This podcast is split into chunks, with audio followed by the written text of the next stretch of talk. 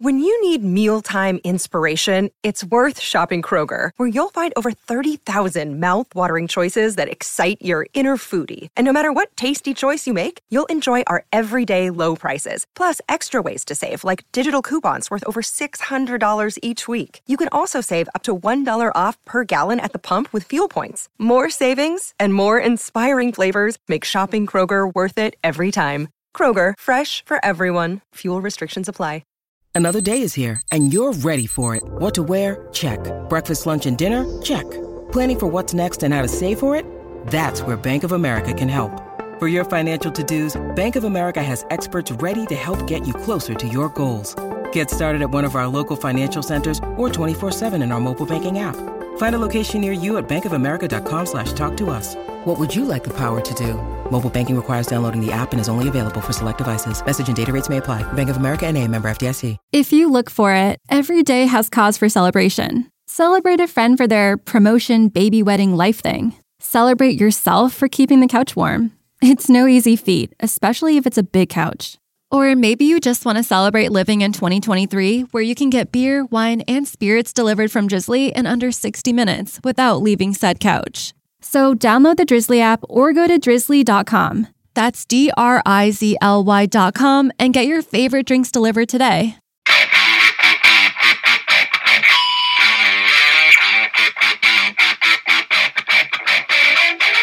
Hey out there, rock and rollers. Welcome to a very special 83rd edition of the Ugly American Werewolf in London Rock Podcast, recorded here in central London, just off historic Abbey Road.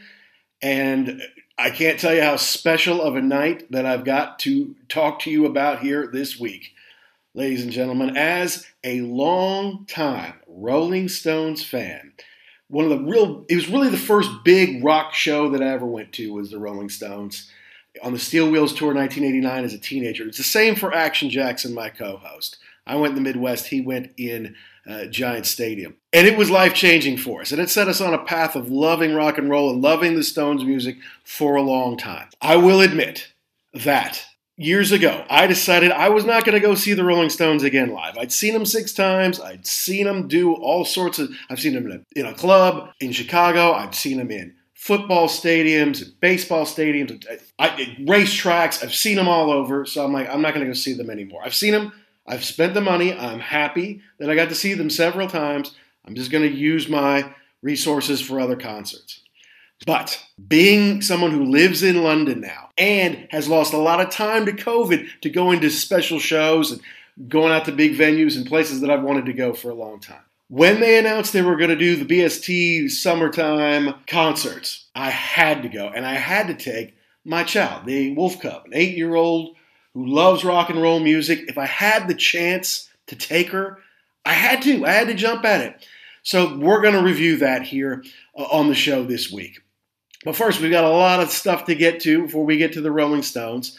And first, as listeners of the shows know, we are a part of the Pantheon Podcast Network, a, a family of about 90 to 100 strong podcasts, all about music, not just rock music, but all sorts of amazing hosts. There's a show out there for you, there's no doubt about that.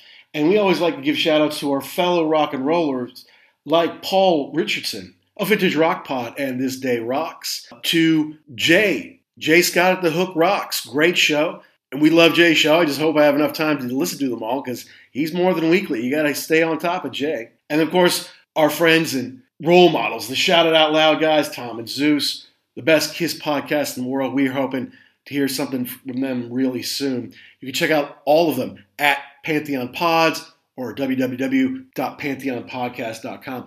But we have a really exciting development here at The Wolf, and that's that we have a brand new sponsor, which is so cool uh, because not only does that kind of give a little more credence to the show that yes, we have a sponsor, it does help pay some of the expenses uh, of putting on the show, but it's a real partner and that rarevinyl.com is a perfect sponsor for the show because it's about selling rare records to rock and roll junkies like you. Okay.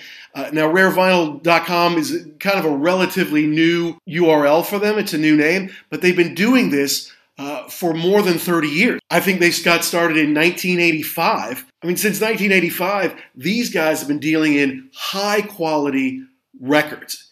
Lots and lots of LPs. They have over 250,000 items in stock. It's unbelievable. And you can trust them. I went and checked out their operation. The care they give when they buy a collection to go through it and check out what it's all about. And then if somebody makes a purchase, the way they package it in the packing house there and get it shipped out to make sure nothing happens to it when shipping all over the world, you can really trust that what you're getting is high quality and you're going to get it in great shape. They've got, what is it, five, six, seven record buyers. That's their job. Buying records, going and finding people's collections, and then sifting through it, finding out what might be valuable, what isn't. Hopefully, before too long, we're going to have a couple of them on to tell some stories about some of the great finds they've had over the years, some of the interesting things they sometimes find in the records themselves, you know. But anything you want. I mean, obviously, we love rock and roll, but there's classical, there's jazz, uh, there's stuff from the 50s all the way to the present day, tons of vinyl.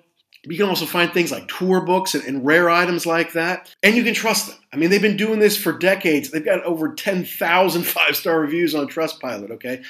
Couldn't be more proud to be associated uh, with these people uh, and what they're doing. So definitely check out rarevinyl.com. Some people might know them as EIL.com. It's a, uh, one of their older site names, and there might be more things on there versus rarevinyl.com, which is something they've launched fairly recently. But please go check out rarevinyl.com. And guys, if you put in the code podcast when you're checking out, just podcast, you'll get a 10% discount. I'm telling you, you're not going to find better quality anywhere and you're basically going to get knocked off your shipping anyway if you just use the code. So please go out and check out rarevinyl.com, use the code podcast, and you get some really high quality stuff there. Of course, we want you to subscribe and download wherever you use your podcast, be it Apple, iTunes, Amazon. Good Pods has been good to us. They put us on their top 10 list. Great way to interact with other podcasters. Anywhere you get it, please download and subscribe. And if you get a chance, hey, put in a good word for us. Write it down. Put in a review. And it just helps us find more rock and roll fans like you. So back to the Stones, Hyde Park. We were blessed with an amazing night, and I'm going to get into all the details with Action Jackson right now. Bottom line is, it was a special night. Special night to be out in London. Beautiful evening with my family. Got to see the Stones. Got to see them do some songs that I'd always hoped I would get the chance to see them do. And so, without further ado, let's jump into it. My seventh all time Stone show. The only thing that could have made it better was probably having Jackson there because we were huge Stones fans together, living in college. We had seen Steel Wheels separately, but we'd both seen that tour. While we were there, Keith came back with Main Offender, and then eventually they did Voodoo Lounge, which we got to see together. So that was a big moment for us in our fandom and friendship and being big rock and roll and Rolling Stones fans. So to see them one more time on a special night in London, an historic night in London, really, it was special.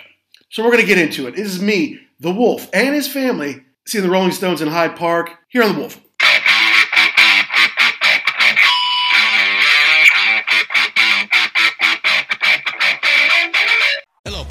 Podcast listeners, Christian Swain here to tell you more about my experience with Raycon earbuds.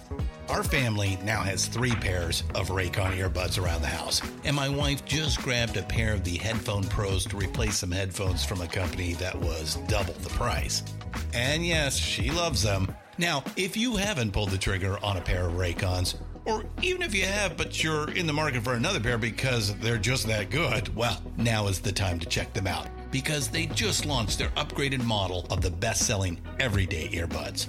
With Raycon's upgraded everyday earbuds, now you also get active noise cancellation, ergonomic design, and multi point connectivity that lets you pair with two devices at once. New quick charge function, three customizable sound styles, plus awareness mode. Available in a variety of vibrant new colors to complement any and all skin tones. I even have a pair of earbuds in a cool green color.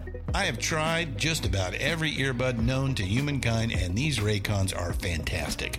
Seriously, if you've been wanting to check out Raycons, there truly is no better time. You're going to ask yourself why you didn't check them out sooner, and Raycon offers a 30 day happiness guarantee. So, what are you waiting for? Go to buyraycon.com slash Pantheon today to get 20% off your Raycon order, plus free shipping. That's right, you'll get 20% off and free shipping at buyraycon.com slash Pantheon. Buyraycon.com slash Pantheon.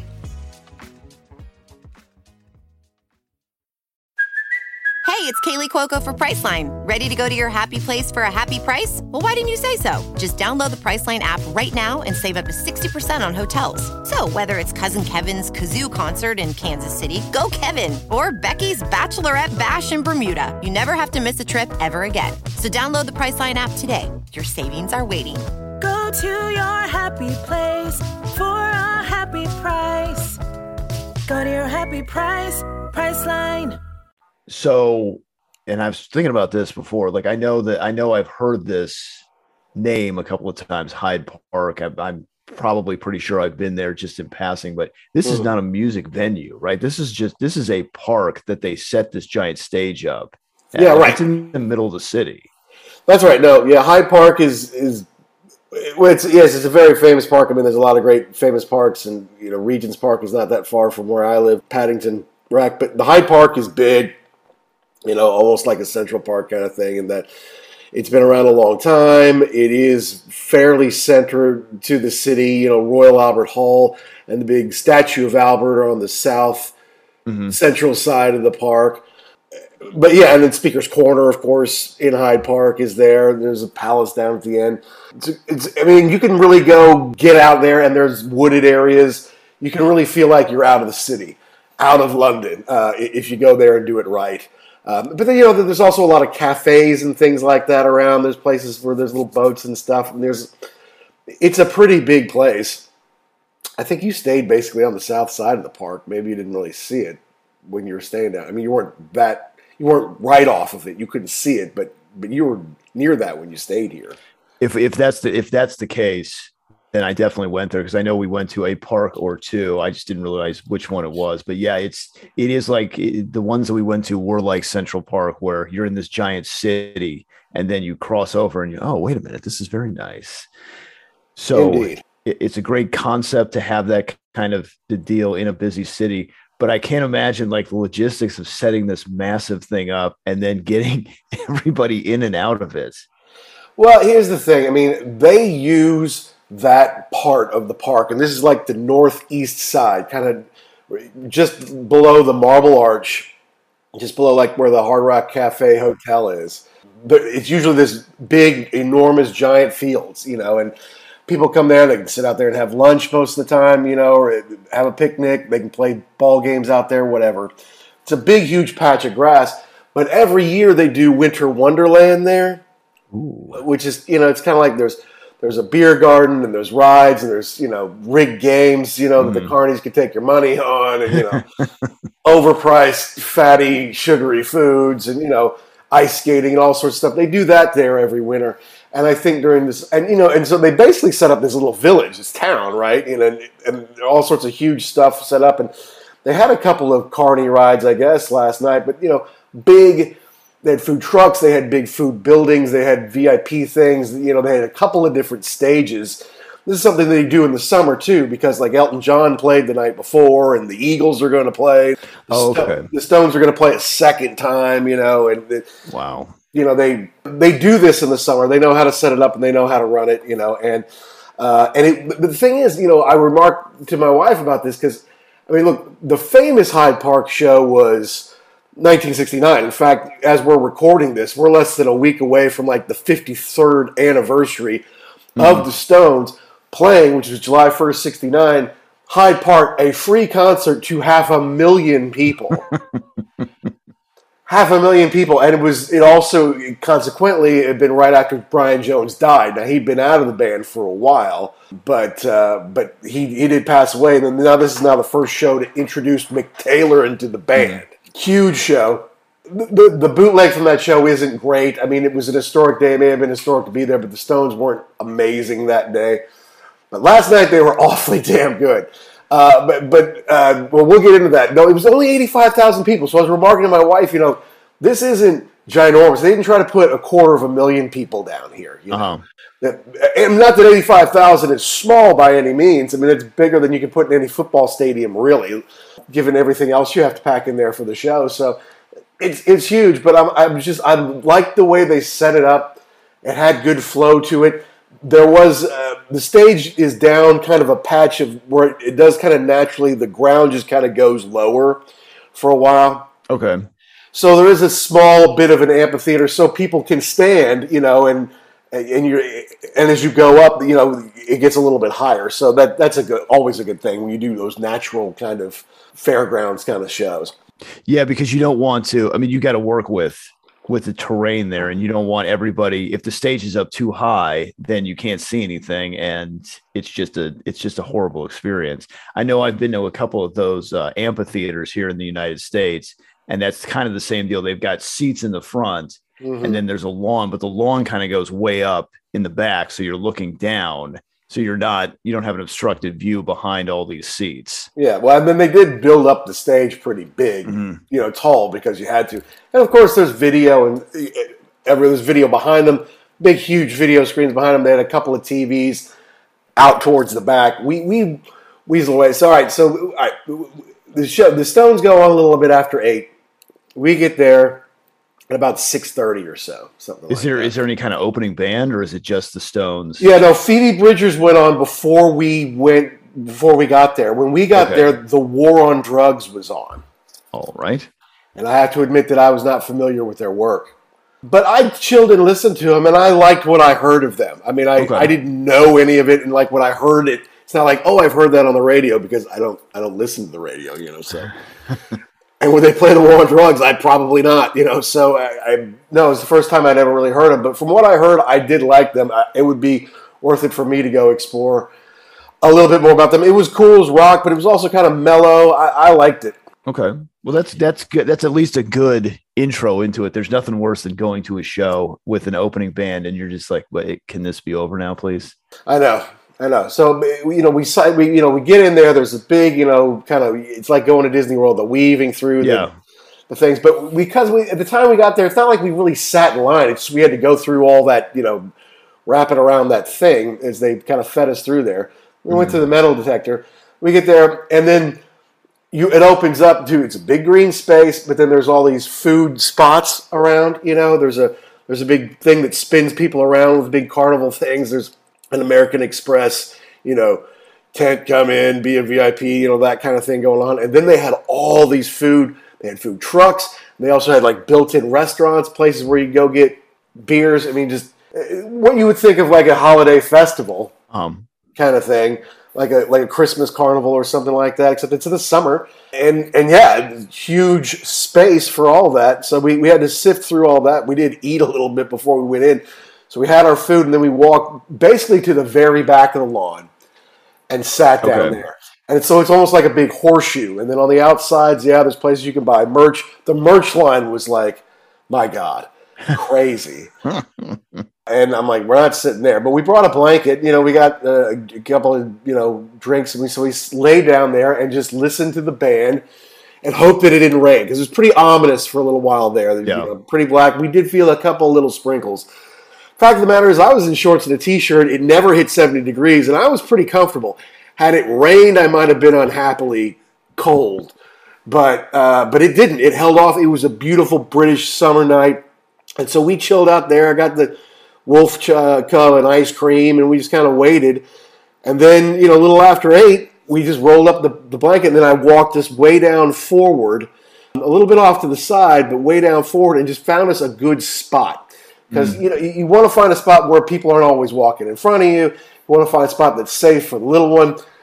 I've actually met some cool people. I never got their names, but they're up from around Birmingham. A guy, and he had a few women with him, and they were just kind of they were about about our age, you know, maybe a little younger. Yeah, I mm. don't know, fifty-ish maybe. They're having a good time. They're dancing. They knew the songs. Like they were the folks who were there for the right reasons. They're not, you know, there to get hammered. They're not there to, you know, be jerks. They're, you know, they're there to sing along and, and have a good time.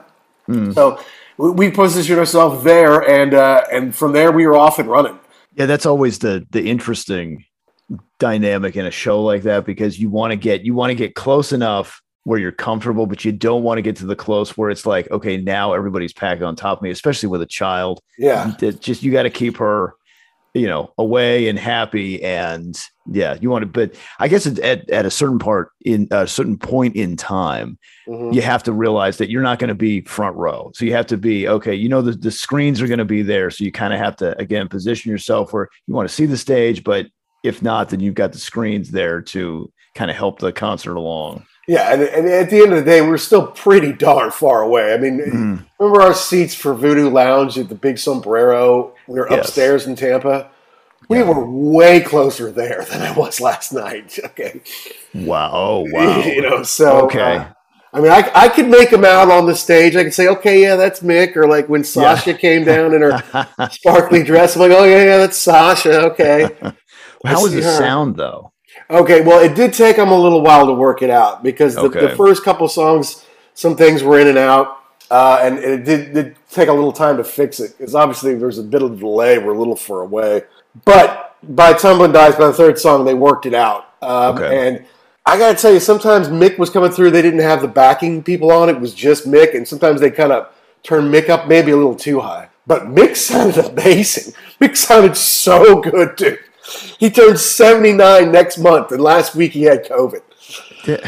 There, was somebody I can't remember who it was. I, I want to say it was Bill Burr, but it, it could have been somebody else like that. It- it- he was in a he was in a hotel in Boston, and he goes down to the gym of the hotel, and there's Mick Jagger, and he's like, it's like six thirty in the morning, and this Mhm. dude, he's got I think he had a trainer with him, but the dude is no joke. I mean, he's he's all in. He's fit. He's working out every day. It, it's amazing. But then you see a show like this, and you say, well, it pays off because he's not you know, a cripple, you know, he's still running and jumping and, you know, has the Mick Jagger energy. I know it was it was awesome, and it, my my wife is like, look at his energy. Like she gets off on that, right? She wants to to feel like who's leading the way. Like what's Yeah. the vibe here? And I want it to be positive, and she wants to be up, you know. Uh, and she's like, wow, wasn't he amazing? I'm like, yeah, he's the he's the price of admission. He's the show. He's the best front man there's ever been. I mean, you'd have a hard time eh, arguing against that just for just for the longevity and the you know you're right like he he gets the crowd into it you know you kind of you've got keith and then you've got you know ronnie wood who kind of lend the cool factor to it but he's the Yeah. one he's the one that gets the crowd going Yes, absolutely. It's why there's so many women in the crowd over the years. correct You know, I mean, the riffs are amazing, Keith, but correct. look around, man. There's there's women all over the Stone shows. Always have been. You know, it's it's pretty fun. And you know, I could bring my kid. Uh, was eight, and you know, versus when I first took her to see Kiss when she was four, when I think the whole thing was very overwhelming to her. Now she, uh, I mean, this is something she's going to remember. You know, and she really Yeah. participated in it and basically got to see, uh, for the most part, the whole show. We'll talk about the getaway later, but Okay. she got to dance. She got to get up on my shoulders. She got to hang out on the blanket beforehand, just chilling out, you know, soaking in the vibe of all the people having ice cream, you know, all that kind of stuff. You know, I mean, it's the biggest show she's been to. I mean, I hadn't been to an 85,000 person concert when I was eight. Yeah, I, I'm trying to think of the last time I was in a venue with that many people, and it, it was probably a football game with a hundred thousand people, college football. That's a Mhm. lot of people. Like you know, really you think is. you you think you're ready for it, then you get there and say, "Wow, this is a lot of humanity packed into a relatively small space." But the thing is, at a football game, I mean, everybody has seats and there are walkways and steps and stuff like that. Like, this is how it all files out. Ultimately, you're just on a huge patch of grass, you know, and there are paved walkways throughout that part of Hyde Park. So during the warm up, those tended to stay walkways. Nobody was on them. But by the show, time the show was in full swing, people were, you know, were claiming their spots there because, you know, it's a free spot, you know. yeah, All right, so we're up on the right side. uh, They do a little bit of a Charlie tribute before the show, showing pictures of Charlie and everybody smiling and him playing and stuff like that. And then they come out to Street Fighting Man. And so anytime you mention the name of the town you're in in the song, it always goes Yeah. over big. Uh, not the Street Fighting Man wouldn't have, but yeah, no, came right out kicking it, uh, and uh, you know, and we were off and running. Big visuals on the big screens. You know, everybody's got the colorful first clothes on. You know, first Yeah. because everybody's got to you know pull stuff off or put new stuff on throughout the show. Everybody gets a little wardrobe change at some point, it seems. But Street Fighting Man, I don't know. You, that's one of your favorites, isn't it? I do. I love that. I love the fact that they still play it.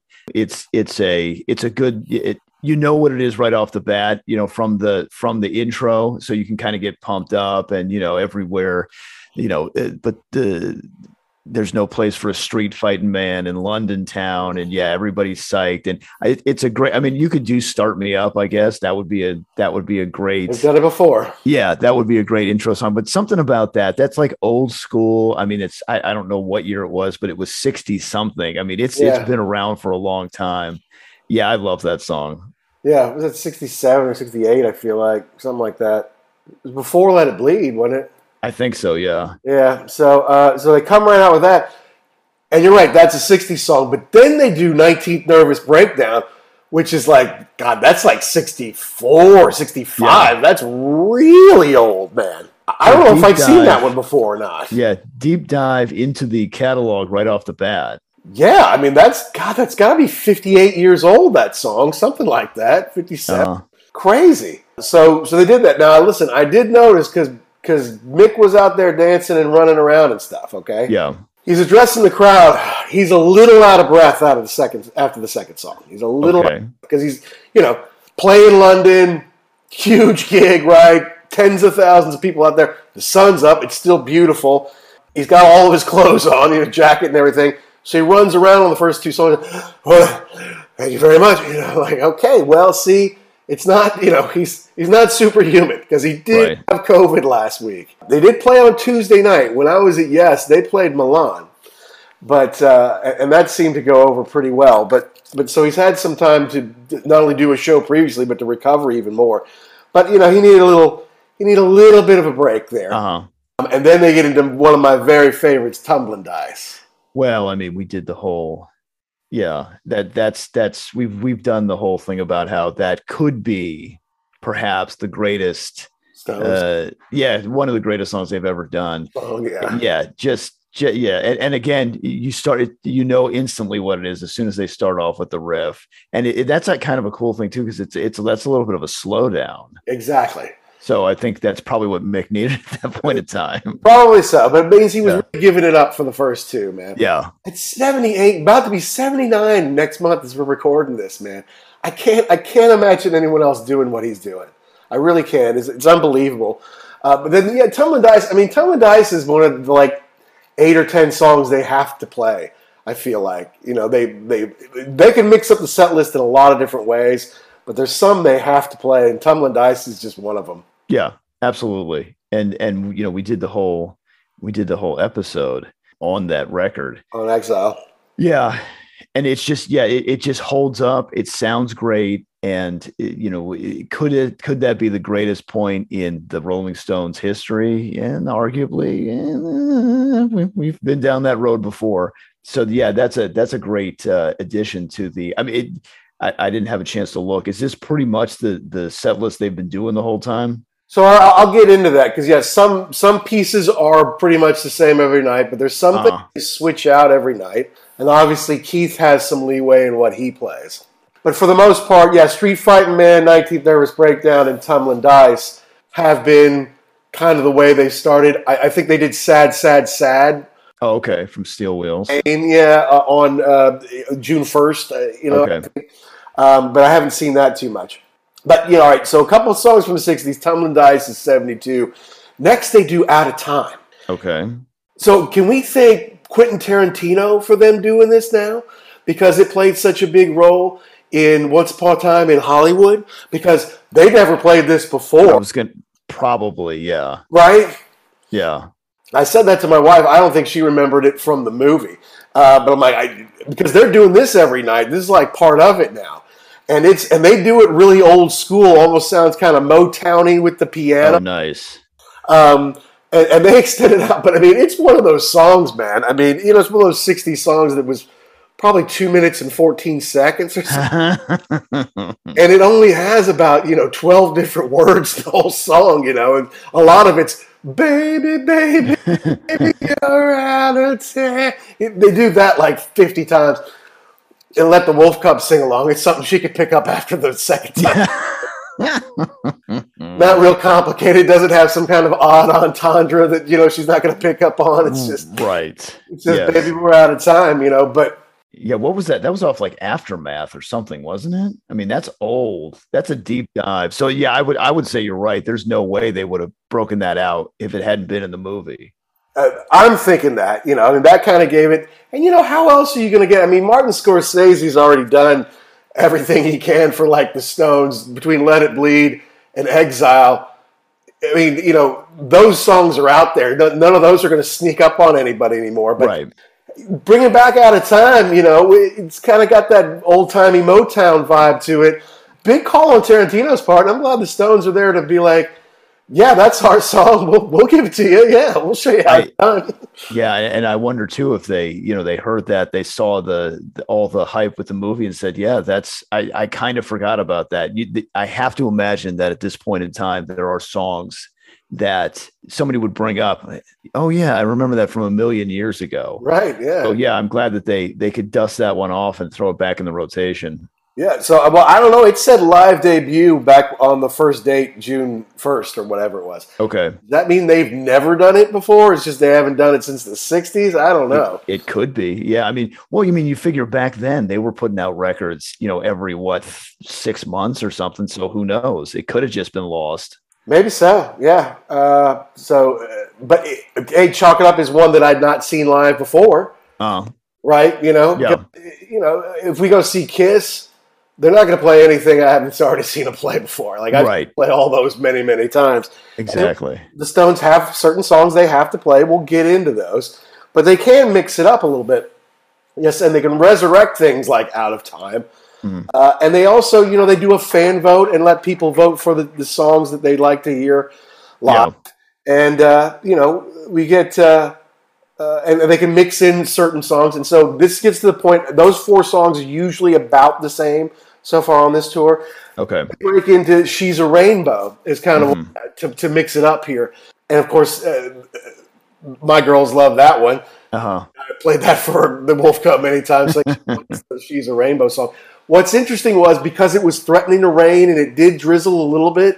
Um. Two songs before they played that, there was a big rainbow right over the stage. All right. All right. Excellent. Well, that's always the that's all. And I was thinking about that when you were talking about going to the show. That's always the wild card with an outdoor show. You just, I mean, if you're in the if you're in the uh, you know what a Superdome, you Right. know it's going to be 72 degrees and no problems. Right. Uh, if it rains, it rains. It's something like this. You got to go on. So I'm glad you had a good time, and that is cool when you had the the rainbow as the X factor there. Yeah, and Ronnie was sitting down playing something. It wasn't steel. Is it harpsichord? What, what do you? What's that sound on "She's a Rainbow"? Do you? I know? believe. Well, I know on the record, I believe it's a harpsichord. Yes. Uh, so I guess that's what that was. And I got to tell you, Ronnie played a lot of Les Pauls last night. Nice. I, I was talking to the dude, the next to the dude from Birmingham, it was pretty cool because you don't see that much. And he knew when Keith pulled out certain guitars, like what song was coming up. Like you can tell when he pulls out Wow. Okay. the body's like, or he calls it, well, if the Telecaster's back, it's like, oh no, wait, what's that? That's like a Les Paul. G- what is that? Is he gonna play? Oh, so we, but we kind of bonded over that. But but Ronnie was on a lot of Les Pauls and a Tobacco Sunburst for several songs, and I thought he sounded really good last night. See that that's interesting because for a while he was I know he was he had an ESP I think endorsement and he would use the it, I don't know what the model was but it looked like a strap but it was an ESP so it's interesting that he's back with with Les Pauls now Yeah, and man, of course he could do pretty much Well, what he wants. Anyway. right. It, it, may have to. He may be obligated to play it on certain songs, but there's certain songs that he'll be like, "Yep, Les Paul just sounds right." Yeah, but uh, but so that was that was a good one. It was a good way to mix mix up the set, right? You know, Mhm. but still, you know, here we are about to go to the sixth song, which is "You Can't Always Get What You Want." That might be one of the ones they have to play. I think so yeah and and uh, I was actually it was interesting I was telling my wife on our tour of London we did go past the drugstore where you got the the soda with. Mr. Jimmy. Yeah.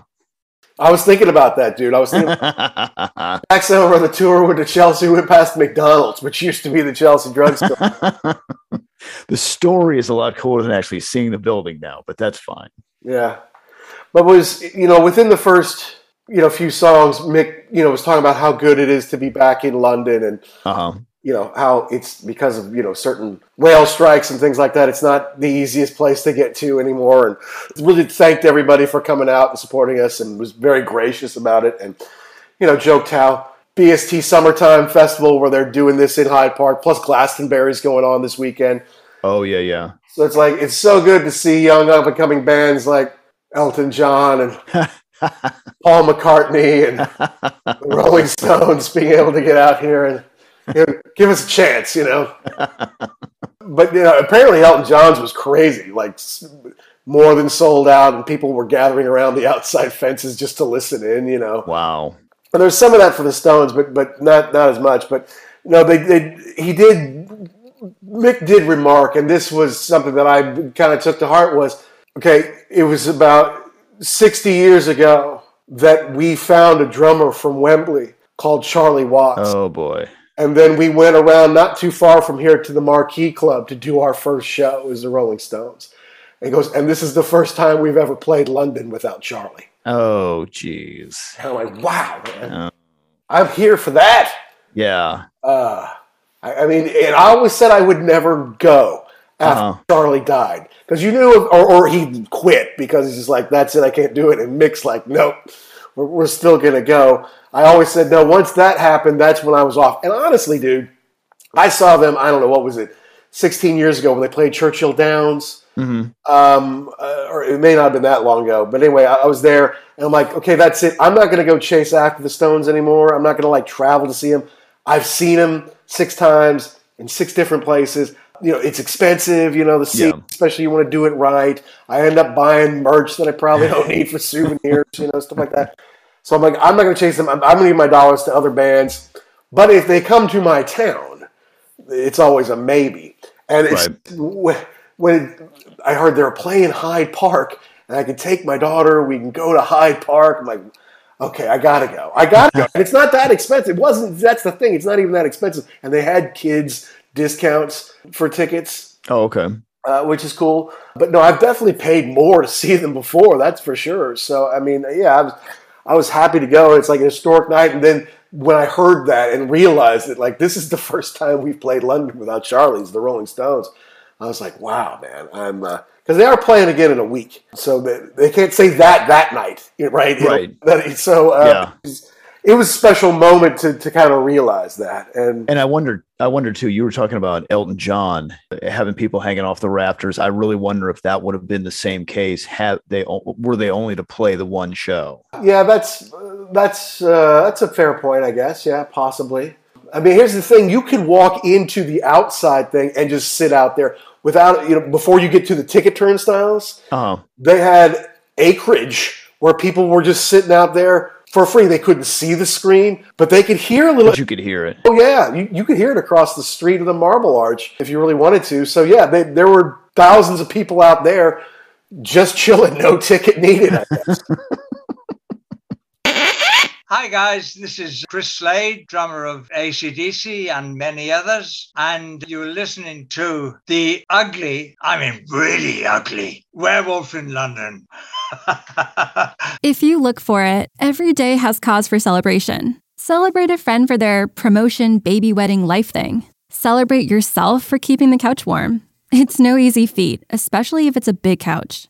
Or maybe you just want to celebrate living in 2023, where you can get beer, wine, and spirits delivered from Drizly in under 60 minutes without leaving said couch. So download the Drizly app or go to drizly.com. That's D R I Z L Y.com and get your favorite drinks delivered today. No, but you can't always get what you want. They could extend that out. Yeah. You know, they could stop it and they could bring it back and stuff. So I mean, they played 19 songs, but it was over two hours. So some of these they really kind of stretched them out a little bit, you know. But so all right, so that's through six. And the newest song was Tumbling Dice from 1972, and everything else, the first six songs were from the 60s. yeah. So it's time to mix it up a little bit. They go into the new song, Yeah. In a Ghost Town. Uh, and I bought the single when it came out just because I was like, well, geez, I mean, I don't know. I, I'm in London and I can't go see shows, and the Stones made a new single. Why not get it? You know, so Mm-hmm. uh, so I did know the song, and they do a little ooh, you know, give that kind of ghost howl or boo through it. Yeah. That gave a little, you know, call and repeat with the audience, so that got them going quite a bit. Something the Wolf Cub could could sing back a little bit, you know. Yeah. Um, you know, I mean, again, now that's another one I could say I'd never seen them play that live before. You know, so Right. two or three because I'm not sure about 19th Nervous Breakdown, but two or three out of seven I'd never seen them play before, man. So that's that's pretty cool. Straight out of the gate, sunshine is still pouring down on the stage. It was great, but then this might be the most special point of the show. They break into "Can't You Hear Me Knocking." All right. B I G T I M E, big time, man. God, it was so good. The riff and Keith was just dirty on it. Mm, mm, mm, mm, mm. Oh, I went, oh man, I love that. I was I was doing my air guitar all over the Wolf Cub's head and her back and stuff. It's it's like that, eh? Just- I couldn't help it. I was I was really getting into it. Now, you talked about tumbling dice from that era, from Exile on Main Street. Can you hear me knocking from Sticky Fingers? Oh man, But just that has to be, has to be top, maybe even uh, five, maybe even three Mhm. iconic riffs of all time. That man. riff is just, you know exactly what it's so mean. It's so dirty. low I love it. Yeah. Oh my god, it's so good. and the way that because it's not it's not exactly the same every time as you come in, right? You Uh-huh. keep a little different thing, and, and on the one it's just a little bit, mm, mm, mm, you know, to hear and do it just right. I was like, oh man, that is so good. And the average fan may be like, oh, that's kind of cool. yeah. I, I wish they might play, you know, get off my cloud or you know, something like that. Waiting for a friend. You know what, though, man? I, I would love them to play that song. I mean, I never would, but I, I, I would love them to play that song. But no, so it knocked me out. And, and of course, at the end, they can kind of go off on it a little bit Yeah. and do a little jam there. So, so that was cool. Uh, I've learned that it's the first time since 2016 that they played that song. So, first time Huh. years they broke that out. Okay. I saw them play it back in the day. I think it was on a Licks tour when I got to see them at the Aragon Ballroom. I'm pretty sure they broke that one out. It was really good too. And Bobby Keys was still with us back then, so he could he could get out on the sax a little bit there. So that's so that's great. So now we're we're rolling now, um, and then it gets into one of the obligatory ten or so honky tonk women, Yeah. and because you hear it straight from the bell, right? Or the Yeah. or Keith just the, he's open, right? He's not even got any. His left hand is not even on the guitar. Uh, mm, mm, mm. It was at this point I decided to put my daughter on my shoulders. I have Okay. a bad back, so I couldn't keep her up there the whole show, Hmm. or even like multiple, multiple times in the show. But I'm like, God, if I'm taking my child, my eight year old, to the Rolling Stones, I gotta put her on my shoulder for a song or two. I gotta find something, right? And as soon as they hit that one, I'm like, okay, I guess that's that's the one. You know, it's my little honky tonk girl, just stick her right up on my shoulders. And she's like, wow, because you know, suddenly there's nobody in front of her. There's no Right. head, no one's butt, like Uh-huh. no one, nothing. and she can see the stage in its beauty. There's this big tree in the middle of the stage left for us, stage right for the band, a faux tree Oh, okay. but but big old tree that's kind of part of the stage that it, it's there for everybody right it's it's there for every band that'll do this over the next however many weeks but uh uh, but so she can see that. She can see the screens. They can see the art and stuff that's going on up there. Yeah. see the the band a lot more clearly. And plus i can i can bounce with her a little bit on my shoulders. Uh, and everybody's like pointing at her like yeah man look at the rocker you know and giving her high fives and stuff like that. So i mean i i might not have seen them. Maybe they played that at the aragon i'm not sure but i mean i guarantee you the other five times i saw them play they played that. I mean they they have to play honky tonk women. I think, yeah, I think that's pretty that's pretty obligatory at this point in time. Um, you know, one of those ones where it's like it's it's not a it's kind of a deeper cut, but not really. I mean, I Right. think most most people that would that would go to see that show would know that pretty instantly from the the intro riff to it. yeah absolutely Yeah. no they, they have to do that remember when they had the blow up dolls on the steel wheels tour I, I do. Yes. do they not have the blow up dolls anymore? No, they don't. That's No. a little more family friendly then. I don't know. I thought the blow up dolls were adorable. Seriously, you know, it was part of the big stage. Like, what all can we do in 1989? You know, it's because now because the screens are so amazing, right? I mean, you Right. can put anything beside behind the screen. Obviously, you can show the band doing their thing, but you can put any kind of video, any kind of animation, any Mhm. anything on that screen, and it's ginormous, right? So, Well, you're right. I mean, it, it makes it it makes it much easier to do a huge show other Yeah. than you mentioned, you know, the 89 Steel Wheels Urban Jungle Tour. I mean, that the the stage was so massive on that thing because you're right. They couldn't have it on there.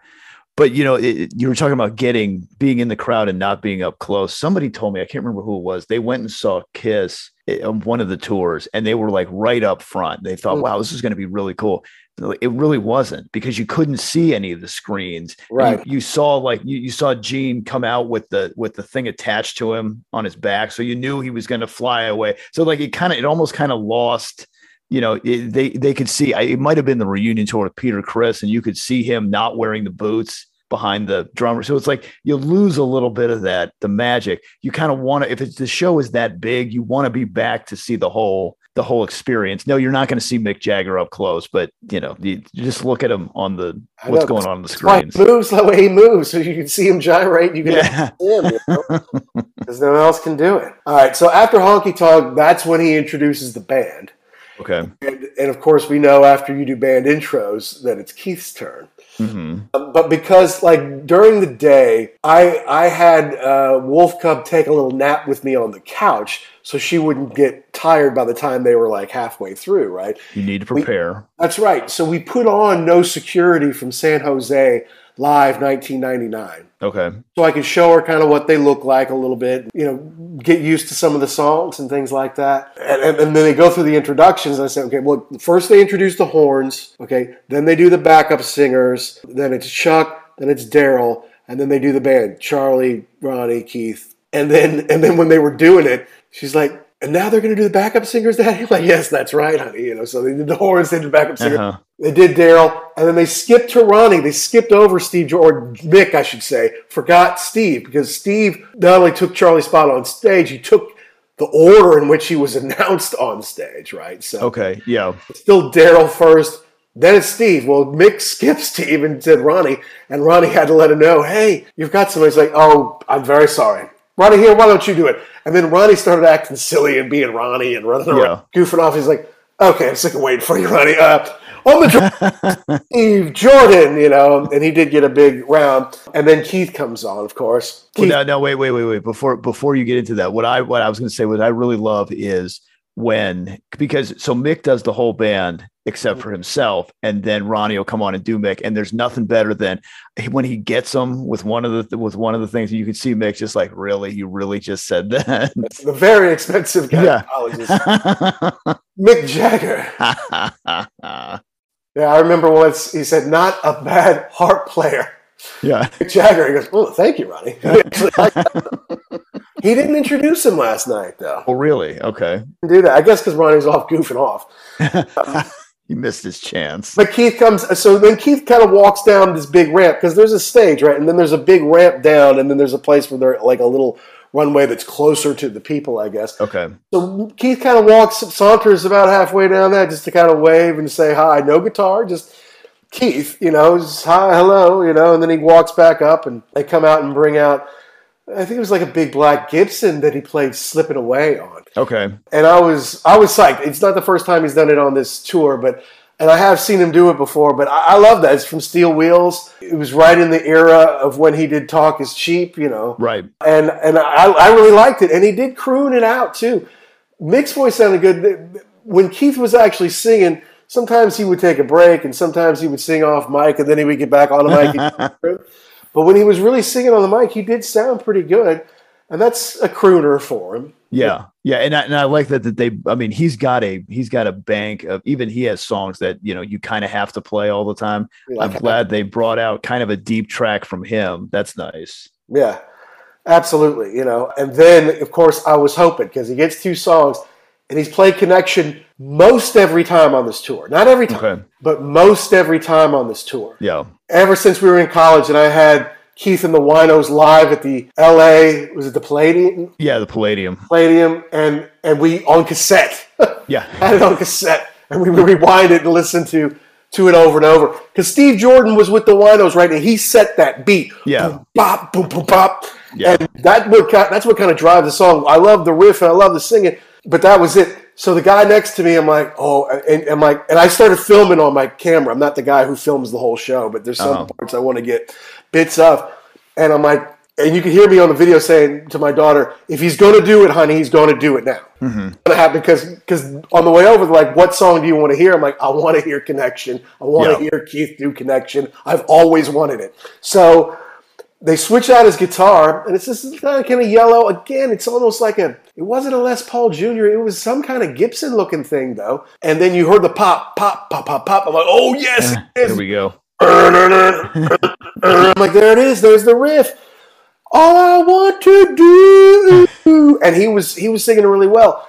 Now, what was cool about it, though, Jackson, eh, was that he did extend that song too, because that's Uh-huh. a pretty short song. That was on Between the Buttons Right. pretty short song. So between like, is it the first and second verse? I think it is, because they kind of do the chorus, then they do the first verse, then they do the chorus again. Instead of going into the second verse, they went into a, a like a little bit of a solo. So he and Ronnie traded a little bit for maybe Oh, nice. you know there. So I'd never seen that before. So I'm like, that's just more connection. That's awesome. That's really good. And then they go into the second verse or whatever, and then they do the, the chorus some more. They do some more jamming. They extend it out. The dude next to me knew the lyrics too. Not everybody knows connection. That's when I knew I was with the right people. Not only people who were there for the right reasons and knew the right songs, but you know, was watching out for my daughter and me. And you know, when idiots would go by, he would shove them off. I was like, "Get out of here!" You know, kind of like, "Yeah, move along, moron." I'm like, "Yeah, all right, this is the right people to be with." So, singing that top of my lungs, so happy to do it. Not everybody knew it. My daughter was happy because I was happy. Ah, it was awesome. It was a great, great, great moment. Yeah, I'm glad. I'm glad they did that one too because I had never heard that song before until the the Winos live record came out, and it was one of those like, yeah, why did I? Why have I never heard that before? And I'll be honest, I've listened to Between the Buttons, the version of it. It's okay. I mean, you, I mean, it's a Keith song, whatever. But yeah, he did the way that they the way that they played it that night made it so much better.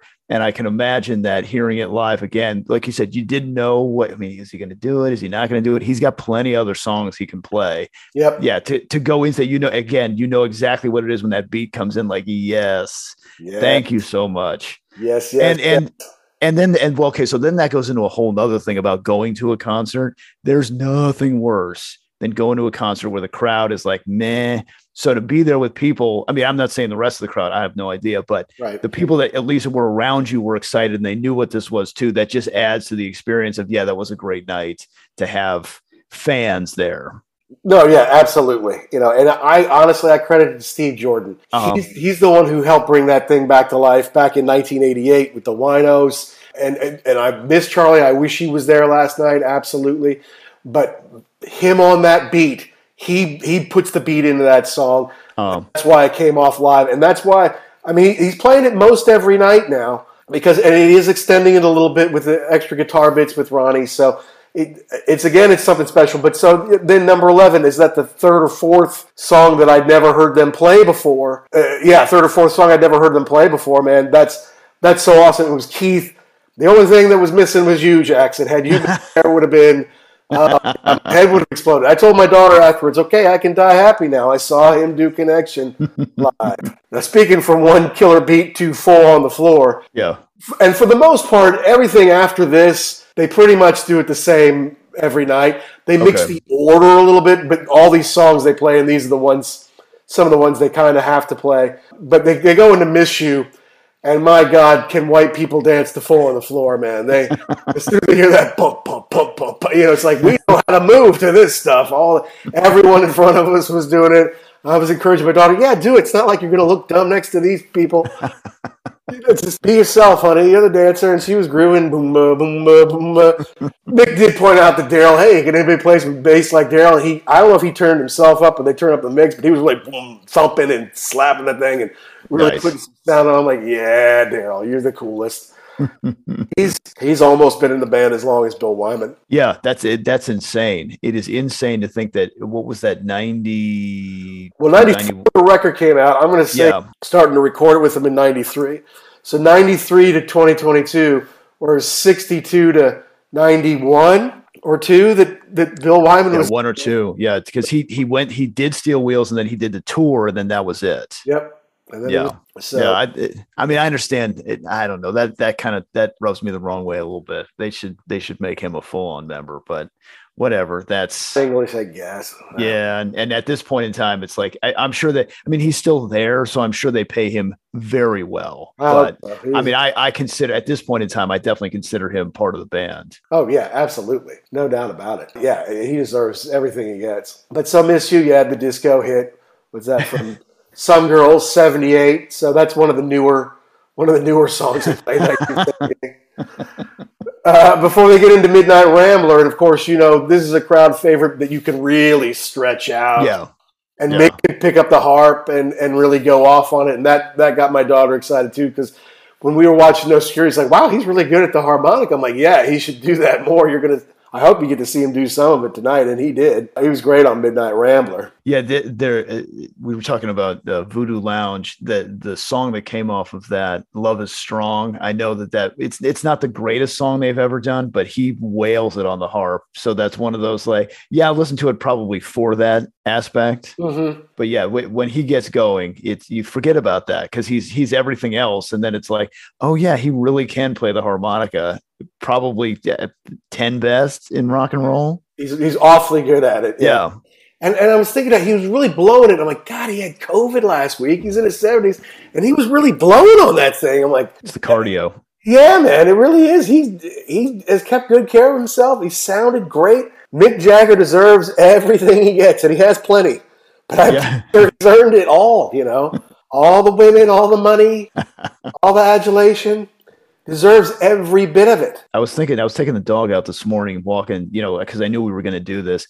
When I was thinking about all the all the British invasion bands that had come and gone, I mean, they had some of them had big hits at the time, and they just all, for whatever reason, fizzled out. The Rolling Stones are the greatest band that's ever been. To hold it together that long, to still be relevant, to Yeah. still sell out Hyde Park. They're not playing the Lucky Horseshoe Casino in, you know, Right. uh, Evansville, Yeah. yeah, yeah. No, they're they're playing sold out performances all over the world, including eighty five thousand people, probably more than once. I mean, I would imagine they'd have a pretty sizable crowd for the next show in twenty twenty two. Uh, yeah, probably so. You know, and they've already they already set things up for next year. I feel like they've already lined up some stuff for next year. So yeah, Unbelievable. it's all going forward. You know, Yeah, and and honestly, another reason that I 16 years ago, whenever that was, said I'm not going to see the Stones anymore because I'm like I've seen them, and they're only getting older. I mean, hmm. it's great to see them in their 40s and their 50s. In their 60s, like, okay, that's great. You know, at that point, it's more about the stage and the stuff, you know, than Right. necessarily the band. But it was worth it. I mean, they were really good. Obviously, not everyone in the band is those three guys, and, and they've gotten younger in some spots. But hmm. Chuck's Chuck's old now. Hell, they outlived Lisa Fischer. She had to retire. She was the foxy young thing on the Steel Wheels tour. You know, now they've she's she's you know retired to, to, to greener pastures. It's amazing the longevity. And then when they do something like Paint It Black, well, okay, so Paint It Black, everyone loves Paint It Black, and it's got this kind of haunting thing. So there's there's, there's like they're- show the band in black and white on stage and stuff like that. Big rouser, you know. Again, another '60s Paint It Black. to me, that's always the Brian Jones callback because of the the sitar at the beginning and just you know that it always makes me think and we ta- I've talked about this before you know had he had he been able to hold himself together what the band would have been just just he he was the guy that was would push the different well what would this sound like you know we could use this instrument on there so it, that song in particular always makes me think of him and what could have been Ah, that's a good point. Yeah, it's very from the era. Yeah. yeah No, that's cool. You know, but another, I mean, those two from the '60s again. Miss you, yeah. was one of the newer ones. But then Start Me Up, I mean, I don't know. I, I, I get, people love it. I, I do like it, but I, I kind of do want you to start with it, to be honest with you. Not, not that Okay. Man was a bad way to do it. It's just like, what are we starting now that we're 15 songs in? is my question. I don't know. I often wonder about this one too because it that's that was the big one off Tattoo You Yeah. and were the Stones done in 19 whatever 78 79 and then this that record comes out and it's gigantic and they're back all over again. Yep. Yeah, yeah, I think it is. I mean it you have to play it at a time like this like it has to be in the deal but I agree with you it is kind of a weird thing. Yeah, again, it's, we are we're already starting, Nick. Are we starting again? What's happening here? I I need a little bit of guidance, please. That's right. and and that's actually when the She Wolf rejoined us. I think was around Paint It Black because she left an hour before, maybe during She's a Rainbow or something like that, to go to the bathroom. And she said, "Well, I'm going to go ahead and jump in the T-shirt line." She was in oh, that Oh, no. like 40 minutes or something like that. Now she got me and the kid a, a Stone souvenir, which is nice. But, but she missed half the show with us. I mean, she can still hear it, obviously, but she didn't get to hang out with us as much. But everyone likes Start Me Up, and I, you know, that's a good one. Now, usually at this point in the show so far on this tour, they would then go into Sympathy for the Devil. Okay. Tonight, they go into Gimme Shelter. Oh, okay. And I loved it. I was so happy. Obviously, forever, that has kind of always been if someone asks you, what's your favorite Stone song? Without thinking about it, that's my reaction. Gimme Shelter, right? Yeah. If I think about it, you know, there's probably something like All Down the Line or Can't You Hear Me Knock or something like that that could give it a run for its money. Like there has to be mm-hmm. conversation around it. But like knee jerk gut reaction, like who's your big favorite rock guitarist of all time? Yeah. Jimmy Page. Jimmy Page. Yep. Right. That's right. You know, maybe if I thought about it, I could put, you know, argue for Right, right, right. But yeah, but like no thought, just yeah, just go. Yes. shelter, right? So, so I'm so glad that they did that because I'm like, we're not going to stay for the bitter end with the eight year old. We got to get the hell out of here before all the masses start trampling out, right? So Uh-huh. we got to do that. So they do give me shelter. One of my favorite songs of all time. They they pull it out a little bit. They jam for a while. Obviously, it's about you know war and rape and murder. It's all just a shot away. Yeah. And then eventually, towards the end of the song, they're showing the Ukrainian flag waving and they're Mm, bombing, you know, and the apartment buildings, you know, like crumbling and falling down, Yeah. stuff like that, to just give you a little reminder that this is going on in our world. It's not all that far away, and it's something just to to count Yeah. our blessings. But remember, you know, there's it's great that we can gather like this, but not everybody can. right. Yeah. Unfortunately, still relevant today, and and a lot closer where you are than we are here in the United States. Absolutely, it seems to be getting a little just a little uglier by the day over there. So, uh, and I guess the meeting uh, there's a G7 meeting in in Germany going on right now about what to do about all that. So, so yeah, I mean that's the Stones playing their role in trying to push for a better world through rock and roll music. Yeah. All right, so it's at that point I'm like, okay, I saw my favorite song of all time. You know, I saw. Let's just start walking out because it's going to take us a while just to get to the gate Right. because we we gotten down there relatively close. So I'm like, all right, took her to the hand. I'm the fullback. Yeah. She's Tony Dorsett. You know, she's You're, right you're making a hole. yeah. mm, I'm Moose. I'm Moose Johnston, and she's Emmitt Smith. You know, and I'm just pushing people out of the way. I'm like, move, move, get out of the way. You know, I'm just bumping into people. They start playing Jumpin' Jack Flash. Well, that's one of the five they have to play. You know, it's one of the three they have to play Jumpin' Jack Flash.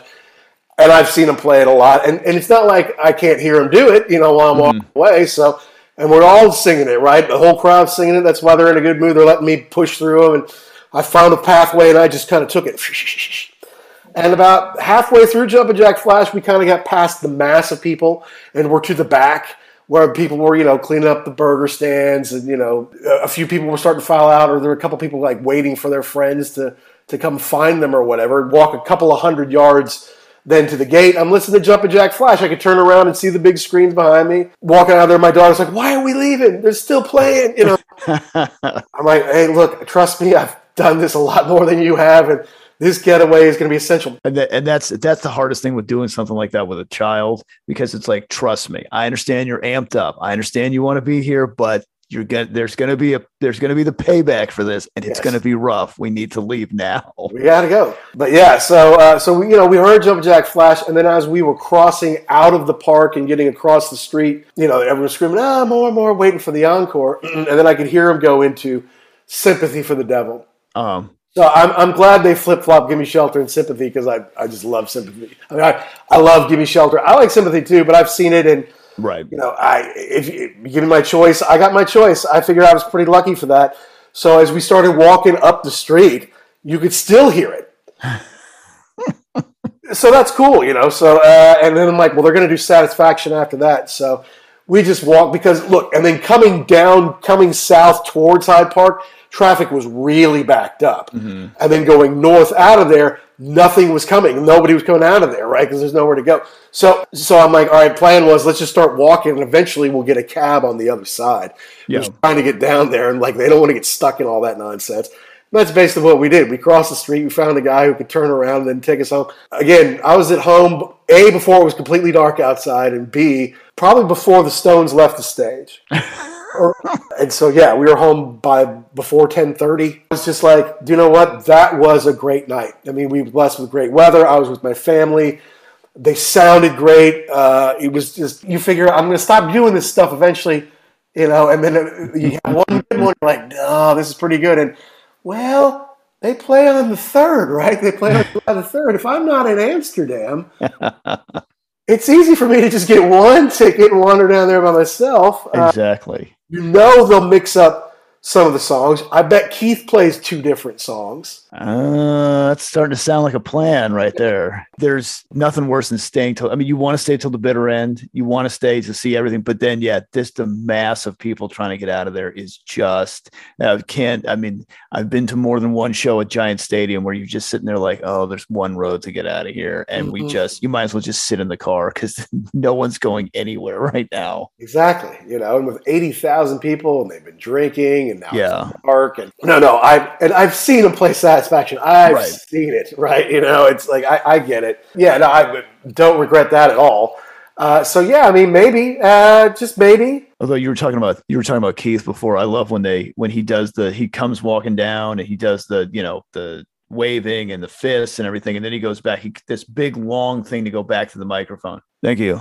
right. Yeah, all right. Hey, we we all good here. All right. And it's like, okay, that was Keith. Thank you, Keith. Keith Richards, everyone. it was a really cool night. It was great. It was fun to be out in London. It's been a busy week. I was supposed to see Noel Gallagher last Sunday Um, on Hampstead Heath. I was sick, and I knew I needed to be well for both Yes, which was on Tuesday at Royal Albert Hall, and the Stones at Wembley. I mean, I had Stones at Hyde Park, but think about that week, man. I could see Yes at Royal Albert Hall, and then I get to see Stones at Hyde Park, and I had to sit out Noel Gallagher at Hampstead Heath. yeah, that is that is kind of the the luxury of living in a place like that where everybody i mean everybody's going to come through london it's not one of those like oh well you know i drove for i think there was somebody who uh who was it, it i think it was on twitter or something somebody posted that they had they had taken a train or something from liverpool two and a half three hours or something to see to see that show mm-hmm. like well that's that's a commitment right there that's not a 16 pound cab ride No, I mean and that's the thing, you know, with the, the rail strike. I mean, you know, some people bought these tickets, and then all of a sudden you can't get down there. So how are you going to do it? But you know, with London, it just seems like there's a lot of roads to London. yeah A lot of people have places to stay, like family or friends they can crash with if they need to. You know, so I don't know. I thought it was great. I mean, here's the thing, man. If it had been you and me, we could have walked home from Hyde Park in about okay 45 minutes. yeah You know, I mean, we, we could have just hoofed it Right. with those eight year old legs who were already up past their bedtime. And, you know, I'm, correct I'm not going to walk 45 minutes with her. I'm going to have to carry her half the way. Um, so, I mean, eventually we found the cab. But, I mean, yeah, you and I could have walked home, or we could have gotten the cab the same way we did, and then it would have taken us to the Clifton to have a few before they closed us down at 11:30 or whatever. Post game post game review. But I, I mean, right you would have loved it, and and the only thing I think that would have been better had it would have for me would have been had you also been there, man, because you would have loved it. Yeah, it, it, I mean, it seems like it seems like it was a great night, great venue, great set list. Everybody had energy. You know, like you said, Charlie's no longer with us, but to have somebody who is, eh, I don't want to say could basically just slide into his spot, but I mean, if there's anybody that could, it's Yeah. Jordan. I mean, just Part of the family already. correct, Yeah. right? Yeah. Did they? They didn't by any chance happen to show in the montage of Charlie Watts the little dance that he would do before before it backstage. No, and it wasn't a real long one. It was it was basically him playing and him hugging with the guys and, Uh-huh. stuff, and stuff like that. It was yeah, no, it was uh, it, it was nice. It's kind of short and sweet. It, it, it and it reminded me a lot of it's it's kind of exactly what Yes is doing for Alan White. Oh, okay. To be honest with you, it wasn't like seven minutes. You know, it Yeah. was like some music and some pictures and video, and you know, basically we love you and, and we're here. We're soldiering on. hmm hmm I, I do love the videos of him doing that, but then I really love the videos of him doing the dance and then Keith kind of doing the, you know, not mocking him, but like, you know, giving him a hard time because that was always his his way to get in the zone and, and do what he had to do Get every warmed up. night. Yep. Yeah, Get the nervous energy going. correct. Get the rhythm going. Yeah.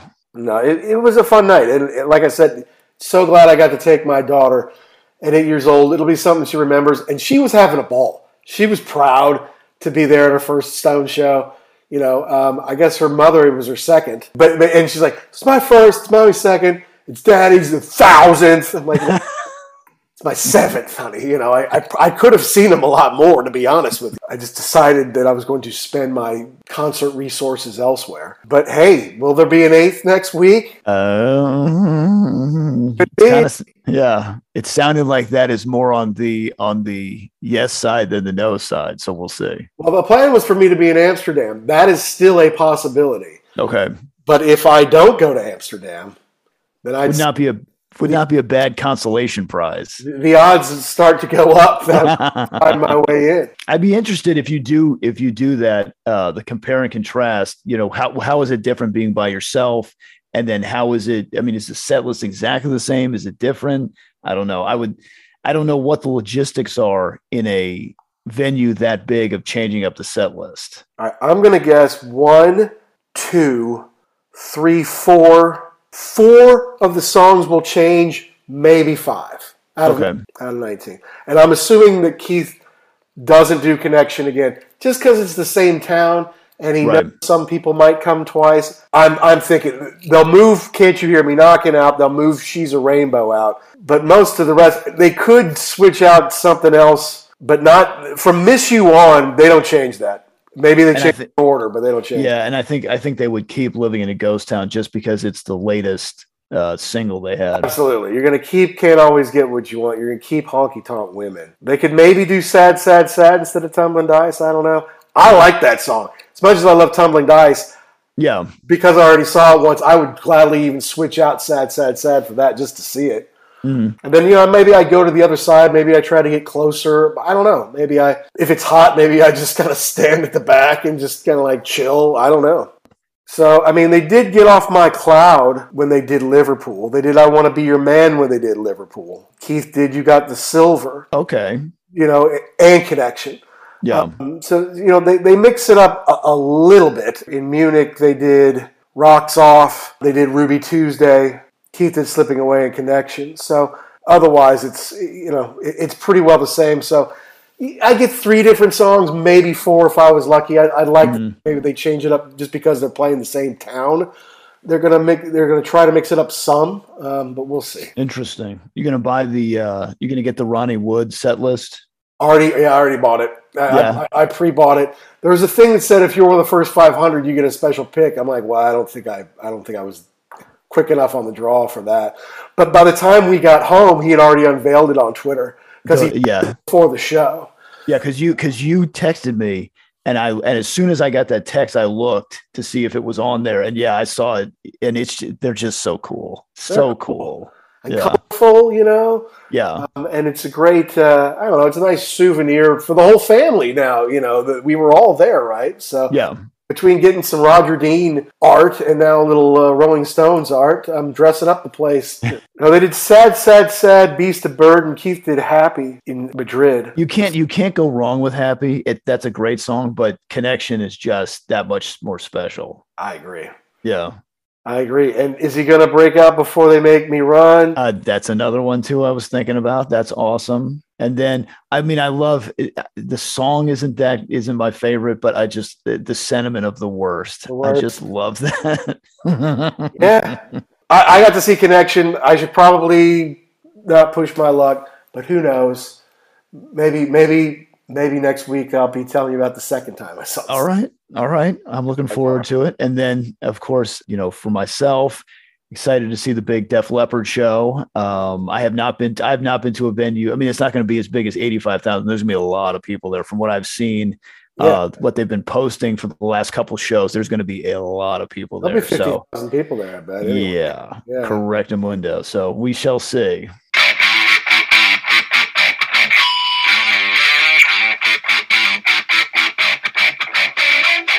So that was my take on the Rolling Stones live in Hyde Park. What a special night. A special night for me, special night for my family. Be able to take my child to see the Rolling Stones, to go see them one more time before it's all said and done. See them in a tribute to Charlie Watts, see them in Hyde Park, almost 53 years to the day since they walked out and did a free show for half a million people in a tribute to Brian Jones. Now I see them in a tribute to Charlie Watts almost 53 years later to the day. What a special night. I'm really glad I was there. It's a lot of times you're really happy to see a band or they're really on that night. It's a lot of fun and you're jumping and it's, it's a great night. It's great entertainment. But for like historical value and just having a good vibe, good atmosphere, and be able to share it with people you love, that's really what live music is all about. And I've said it for years that music is the most human of art forms. And good luck getting 85,000 people on a Saturday night to come out and stare at a painting. You know, and I love painting. Don't don't get after me now. I love art forms and all, but music is the most human. It's the most unifying, and that's just something that I felt in Hyde Park on June 25th, that Saturday night, seeing the Rolling Stones after all those years, being with my family. It was great. A lot of people who go see the Stones now, they're checking a box or they're saying, ah, I'll go one more time. Or, you know, they're taking somebody young, like I got to take my eight year old daughter, to give her that experience. So she'll have that to, to remember, to look back on as she gets older. But honestly, if you want a good time, I say go see them. You know, they're, they're touring Europe a little bit more this summer. I think they're going to tour, if not later this year, they're, they're going to tour next year. So they're still doing great. Not everybody's there anymore. You know, there's no Bobby Keys, there's no Brian Jones, there's no Charlie Watts, no Bill Wyman, although he is alive. But the show they do is great. It's a lot of fun, and we had a great time last night. So if you want to go see the Stones, if you're thinking about it out there in Europe, don't think about it. Just go. Just get a ticket and go. It'll be fun. Trust me. So I want to thank you for listening this week. And as usual, we want to ask did we get something right? Did we get something wrong? Did we miss the point? Did we leave out your favorite part? Hey, tweet us or DM us and let us know. I'm at ugly underscore werewolf and action is at actionjack72 with an X. We'd love to hear from you. We'd love to hear from anybody who's at the show. Send us some photos, send us some movies, uh, send us a story or two, and we'd love to hear your experience at the show. And those good folks from the Midlands want to send us a message. Hey, we, we loved hanging out with you. You were good fans. You were good uh, uh, crowd members uh, good rock and rollers, man. And uh, it was folks like you that uh, keep me coming out to the shows. Not like some of the weirdos we had to deal with, uh, but that's that's all part of it, of course. And we're very proud to be part of Pantheon Podcast Network. You can check out at Pantheon Pods on Twitter uh, or www.pantheonpodcast.com. And very special thanks to rarevinyl.com, our new sponsor. Look, guys, if you're looking for something in the way of an LP, a 78, a single, a disc, a, a DVD, a CD, anything rock related, check them out. It's rarevinyl.com. They ship all over the world. They have amazing quality and incredible staff. So definitely check them out. Next week, what's happening next week? Well, are we going to talk about the Stones again? I might just be going back. I know Jackson's looking forward to the stadium tour with Def Leppard and Motley Crue, so we'll definitely be talking about that. So, with that, all you rock and rollers all around the world, from the Wolf and Action Jackson, be cool and stay safe.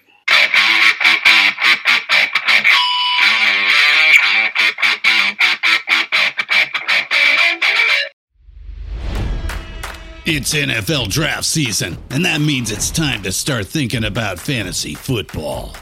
FantasyPoints.com features industry leading experts and prognosticators using proprietary hand charted data to help you score more fantasy points. FantasyPoints.com is the place to go for whatever kind of fantasy football you play. Whether you play fantasy football, daily fantasy sports, or do a little bit of everything, Fantasy Points has the meticulously researched content to guide you to victory. And why wait for the fall? Fantasy Points also covers the new spring football league, the UFL. Join the guru, John Hansen, Scott Barrett, Joe Dolan, and other massive names in the fantasy football universe with an exclusive offer. Use code Pantheon for 15% off any fantasy points package, including the all in package, with access to every article, tool, and data nugget that Fantasy Points has to offer. That's fantasypoints.com and code Pantheon for 15% off at Fantasy Points. Fantasypoints.com. Code Pantheon. Score more fantasy points.